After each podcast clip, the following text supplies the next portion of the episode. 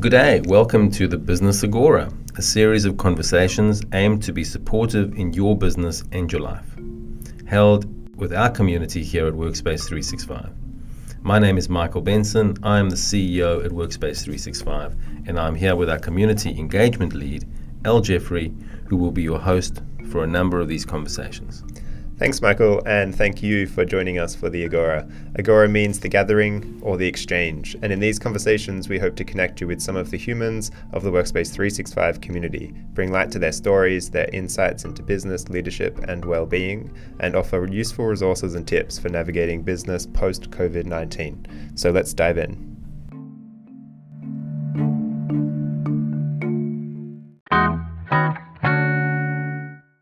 Dara, thanks for joining me for a Business Agora conversation. Hello, thank you. Yeah, maybe we should begin just by obviously people are listening and they can't see where you are, but just painting a picture maybe of where you are joining us from. I am in my house, believe it or not. Surprise. As we all probably are. Uh, I'm in my shared office. My husband and I share an office, which is cool. Uh, and I am looking out into my back garden, and it's very windy and quite blustery. Um, so yeah, I'm hanging out on the coast down in Jan Juc. And for those who aren't familiar, it's right next to Torquay, which I hear from the grapevine that there will be a 365 opening up down here very soon. So I'll have to check it out. Great. Yeah. And um, uh, yeah, I suppose we'll, I'd love to get more into into your work as a culture hero. Uh, but first, just to share, I mean, how it is that you came to be obsessed with the things that you are obsessed with at the moment, and why is culture and play and community, why are all these things so important to you? If you just share a little bit about your kind of journey of epiphanies to where you are. Yeah. So I have always really loved people. I'm a huge extrovert, so my heart goes out to all the extroverts out there who are feeling the feels of not being able to be surrounded by people.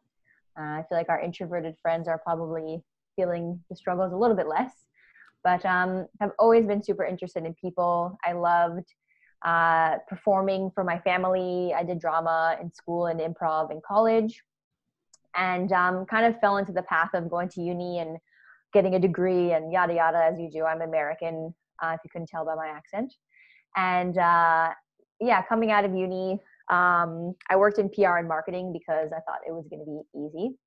And then kind of just realized it wasn't really my bag. And when I moved to Australia, I decided I wanted to explore life coaching. But I never really subscribed to the world of life coaching. I always thought it was a bit weird and a, just a bit full on, and I wasn't really into it. I remember spending so long trying to figure out how, how to can I can I can I just not call myself a life coach? Like what what what what can I call myself so I don't have to be that? Um, and sorry for any of you who are life coaches out there, respect, but that just wasn't really my my thing. And uh, through my life coaching journey, um, I worked with a lot of people our age, sort of in their 30s and 40s um, who were just disconnected, didn't really have many hobbies. I, I, you know, try and explore their lives around like joy and connection, and it just seemed like there was a big void there.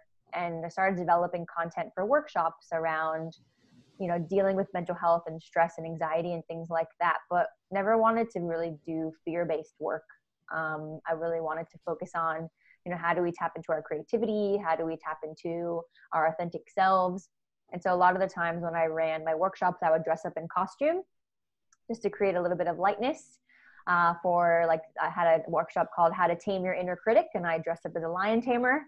Um, and yeah, that sort of evolved into then really realizing the, the importance of play and how much as adults we, you know, our lives are sort of void of play a lot of the time. And uh, my mentor talks about how play has a PR problem. You know, oftentimes we see we see it as sort of frivolous or silly or childish when it's fundamental to our, our, our growth, our development, our, our, our, our being as humans.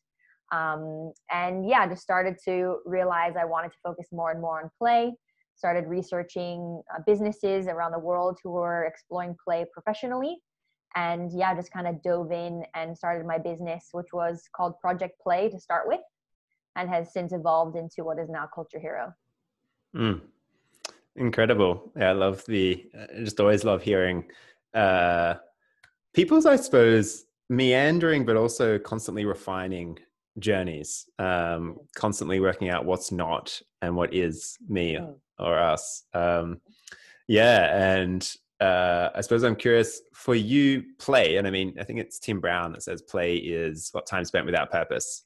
Uh, mm. which for most people is just a definition of anxiety. Um, but for you, why is play so important now? Like in the concept, context of our time, and maybe more specifically COVID, what does play really afford us? I think you know, I always like to kind of look at play from a scientific lens because I feel like those are the people I need to speak to the most about it. Hmm. Um, mm. But when you when you look at the way our brain is wired, play sort of sits in the same region of our brain as like sleeping and eating and sex. So it is a, like a fundamental human need. Uh, we don't really consider it very much because it can be really like transient, or we oftentimes kind of lose that playful ability as we as we age.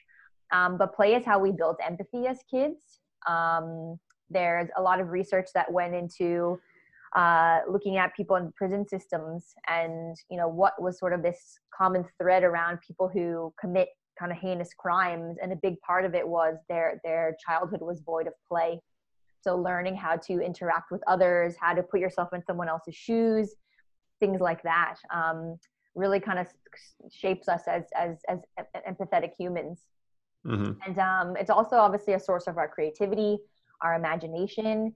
Uh, it helps us sleep. It makes us, you know, like more vibrant in the world. Um, and I just think, you know, play play is important forever from the moment we're born to the moment we pass. And I think even more so now when we're in such kind of darker times where things seem really full on and really challenging and uncertain I mean, play is something that we can always connect to, even though it might seem hard. And when we feel really down, it feels like the last thing that we can sort of access. But you know, like joy can joy can live next to fear and anger and sadness. Um, we just have mm. to allow ourselves a little bit of permission, I think, to to find that joyfulness and that playfulness.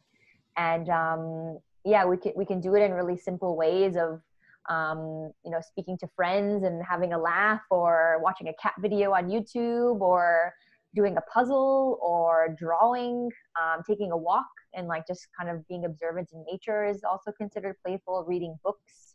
Hmm. Um, sometimes I think when we think of play, we kind of make it bigger than it needs to be. You know, play is you know like going to some carnival or festival and like blah blah blah but actually like play is so accessible on a really lo-fi basis i guess and is yeah. you know, can be accessed anywhere. It's more of a mindset really.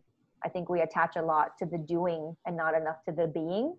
Mm-hmm. and so i give the example of like oh, if i was hammering a nail i can be in a really shitty mindset hammering the nail being like oh this sucks and i gotta hammer this nail rah, rah, rah. or i can be in a playful mindset and be like hammering the nail maybe i'm like humming a tune or something like that and like enjoying the fact that i'm building something and I'm doing yeah. the same task, but I'm approaching it in a different mindset. Mm-hmm. Yeah, and it reminds me of I think it is in CBT, cognitive behavioral therapy. There's a big focus on things that give us a sense of achievement and things that give us a sense of pleasure. Um, and I know for me, I do a lot of things that give me a sense of achievement, and I'm also very good at doing a lot of things that do give me a sense of achievement, also with a sense of pleasure, like bringing pleasure into my act of doing. But I'm not very good at doing things that are just pleasure um, and that don't have any sense of achievement attached to them whatsoever. Um, and yeah, I've noticed it a lot during lockdown as well. I mean, I there have been a couple of weeks where I've literally blocked out my calendar, had nothing in there, and then all of a sudden, just like a vacuum, just no time left. I have no idea how I was able to fill it um, with things. Uh, yeah, what are some of the, I suppose, things maybe you do for yourself or in working with others personally? How do we how do we give ourselves permission to to play um, because yeah even like having ideas of yeah doing a puzzle or going for a walk or um, yeah there's still such a for me a kind of level of guilt around who am i to not be doing or just living in the swimming in the culture that we swim in that is so built on doing and perpetual growth. Yeah, how would you, um, I suppose, support someone in in allowing themselves space to play? It can be a very confronting question, but I think a lot of it has to do with worthiness and asking yourself, do I feel worthy of feeling pleasure? Do I feel worthy of feeling joy? Do I feel worthy of taking time for myself? And I think, you know, that's that's a really hard thing to ask yourself. You know, we have to really look in the mirror and uh, unravel a few things when it comes to that and you know not not everyone feels safe to do that sort of deep work but I, I do believe that that is really what's sort of lying on the surface of those of those circumstances where we don't feel like it's accessible or it's possible or i'm too busy or i don't have time um, you know we have to be deliberate around the things that are good for us because mm. it's so easy to just get caught up in all the shit of doing and success and money and things and you know we get sucked into the vortex like you spoke about so it really is this prioritizing of yourself and what feels good because i think mm. sometimes we're so drawn into what feels like shit and we become addicted to feeling like shit and then trying to feel good feels impossible so it's mm. like how do you recognize the importance of what feeling good good does to your mental health and well-being how it ripples out into the way that you show up in the world and the way that you serve and the way that you do your business mm. and i think sometimes we have to re rethink and reprioritize like why am I doing this? What's my intention? Why do I care? And um, sometimes that can be really full on to do that because it's scary mm-hmm. and we don't always like the answer that comes up. Yeah. Mm-hmm. Yeah, it's a real mirror lockdown or just any pause, really. Such mm. a mirror. Um, I mean, yeah, who, knew, who knew play was so deep, you know? And I think that's that's mm. a big part of what people don't understand is you know when we think about play we think about fun and games and kids and dogs and basketball but like actually play is about being vulnerable it's about being courageous it's about being authentic it's about stepping you know into a space of you know saying yes to things and uh, yeah like i just think like before when i said play has a pr problem we don't actually associate those ideas around play because we have just mm-hmm. like this kind of finite idea of what it is because of society. Yeah. Yeah. And it really is uh, a peeling back of the layers of guarding that we kind of feel are required to become a grown up, um, mm. to like, to stop being so playful or childish or, mm. um, to not have tantrums but i think and science is also showing in terms of you know emotional regulation adult tantrums are actually really really important mm. um, the things that we hide away from come out sideways uh, if we don't have places to put them that are sustainable. Um, yeah, during this time, how, I mean, uh, I know you do a lot of work with clients around, especially during lockdown and this time of Zoom and virtual meetings, about around creating playful and engaging online experiences. Um, I'm just wondering if there are any kind of DIY quick tips that you could offer for the small business owner or team lead who would love to infuse some play and engagement into their meetings. Mm. Yeah, I mean it's a it's a big topic at the moment. You know, Zoom fatigue is real, and our eyeballs are falling out of our head because we're sitting on the screen so much.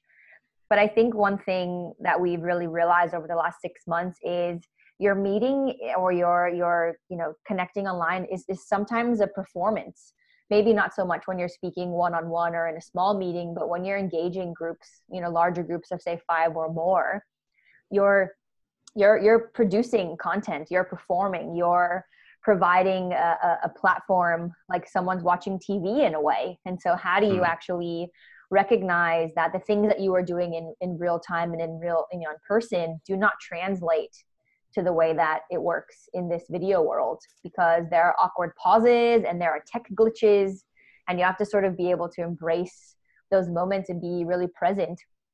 And i think one of the main things that we've noticed and we talk about all the time is like you need two people to run something successfully you have the person who is hosting or who is kind of driving the bus of the of the meeting or the engagement and you have someone who's in the background doing the tech doing the you know the sharing of the screen or the music or whatever it is so the person who's in front of the audience is never breaking that as they say fourth wall Mm. Um, you know, because if I'm talking to you and then all of a sudden I'm like, oh, just give me a second, I'm just going to share my screen.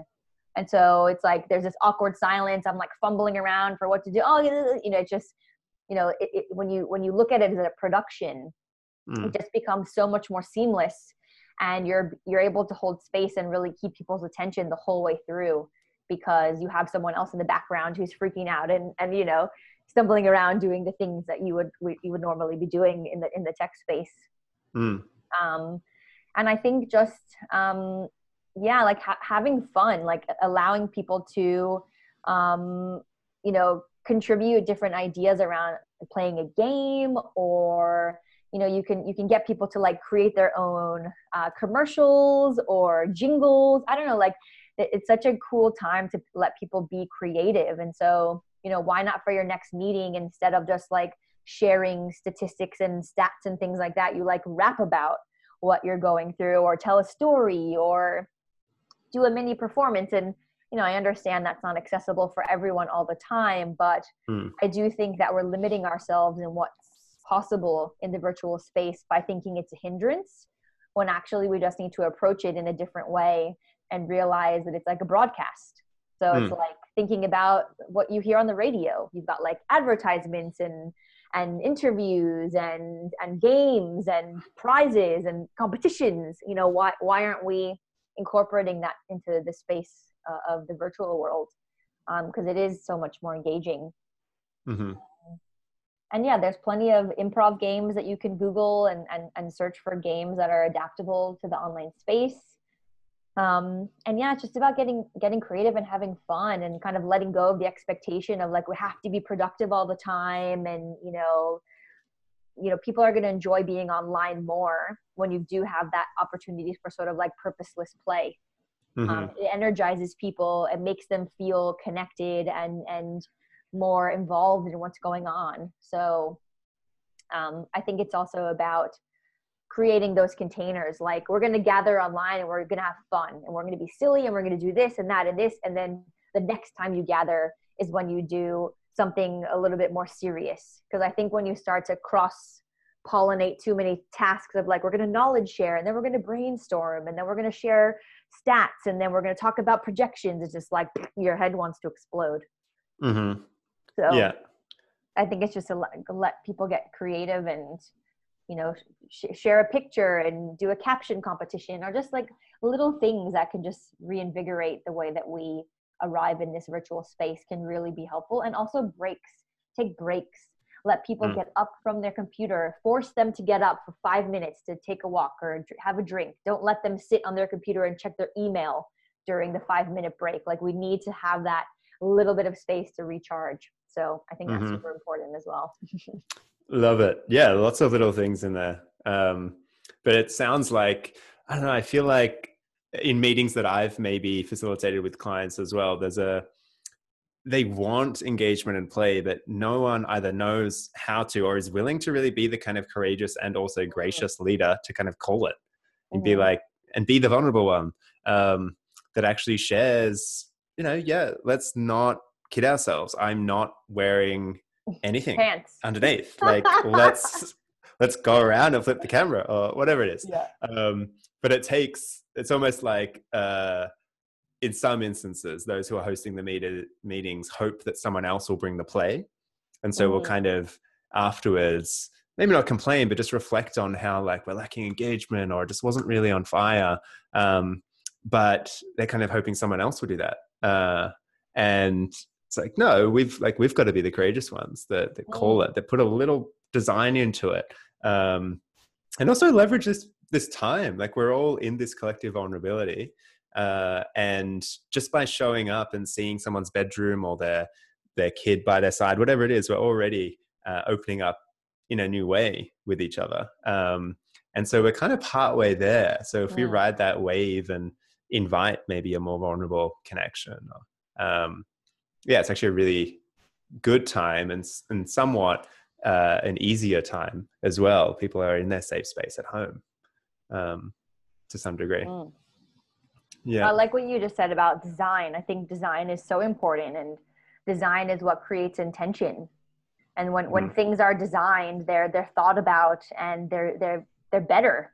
than when things are just slapped together it's like having a toyota versus a lamborghini you know Mm. one is like you know designed and sexy and has all this stuff to it and then like the other one is just like a, from a conveyor belt Yeah. so and i think that that's it's a big learning as well just around meetings in general. Like meetings were shit and they were terrible and they sucked when we were in real time. Now things are just amplified by a hundred because we're online. And so you know you can see when people are disengaged or they turn off their camera or like you know people can't really hide so much anymore Mm. in, in, a, in a physical space as they normally would. So you know now is the time for us to realize that you know design is so important and designing for virtual designing for real life like we just need to create more intention around the way we meet um, Mhm. and uh, one of my mentors talks about this idea of like are we actually meeting when we're having a meeting like are we Mm. meeting each other or is it just like we're just assembling together to get something done and again that's where that concept of like design and intention comes from and know people just don't want to put in the time to do it and that's why things are not good because Mhm. people don't care enough to make them good so Yeah. um, yeah i think we just we need to figure out the intention behind what why we're doing things to make them more impactful hmm Yeah, love it. So many little nuggets in there. Um, yeah, shall we? Uh, as a way of closing, is Mm. there any? I suppose any. Uh, we shared a lot of insights and kind of tips, but uh, I suppose how would you like people to connect with you? Just through the Culture Hero's website, culturehero.co. Yeah, so we we actually have been running a free uh, a free public session every Friday, just offering virtual play to the world. Um, we've been doing it pretty much since COVID hit in sort of March April. So if people are curious about what play looks like in the virtual space, if they want to get some ideas about games and things like that, it's it's an open source workshop. It's one hour. We were previously running them every Friday. Now we're doing it every fortnight. But if you jump on our website, you can easily sign up and participate and again get some inspiration, have a laugh, feel a bit energized, and sort of kind of wrap your head around what it actually means to to have fun on Zoom. hmm It's possible, I promise. Yeah. Or your money back, even though it's free. Um, but yeah, if you if you pop onto our website, and I'm I'm pretty active on LinkedIn and always happy to share resources or have a natter if anyone's keen to to talk more about play. Great. Yeah, we'll make sure we put those in the show notes. Mm. Um, yeah, any other closing comments, little offerings, um, words of inspiration? Yeah, I think one thing you mentioned earlier, you, you use the idea of like, you know, we don't do play because it's childish. Mm, And I think there's an important distinction to make between childish and childlike. Mm. And I think the more ways we can cultivate being childlike, the more accessible play will be and the more joy we'll have in our lives. And so I think a good exercise to do is like, what actually are the attributes of a child? They're creative, they're curious, they're uh, you know they they're judgment free they're open blah blah blah adventurous. And mhm, so how can we start to cultivate those attributes and be childlike as opposed to being childish which is you know self-deprecating humor or um, you know just taking the piss as you would say in australia mhm. um, and really like not being conscious of the way that you interact with people i think is more childish uh, versus like i said being childlike which i think opens up so many more opportunities for pleasure and joy and Mm. goodness in your life yeah, brilliant. Great distinction. Um, yeah, cool. Well, we could all definitely do with a fair bit more play in our lives right Mm. now. Um, so thank you. And I trust everyone took away at least something that feels inspiring and actionable. Um, yeah, so thanks for taking the time, Dara. my pleasure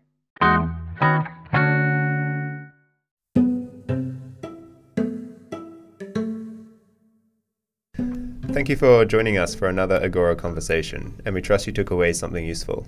Thank you, Al. That's right. If you are already a member with us, we look forward to seeing you in an office or an event really soon. If you aren't a member with us, we'd love to welcome you to one of our centres across Melbourne, South Melbourne, Footscray, and Torquay very soon. Please be in touch and call us on 1 800 Work Now or on the web on, at www.workspace365.com.au. We look forward to continuing to connect with you and you with our community here at Workspace 365. We'll see you again shortly.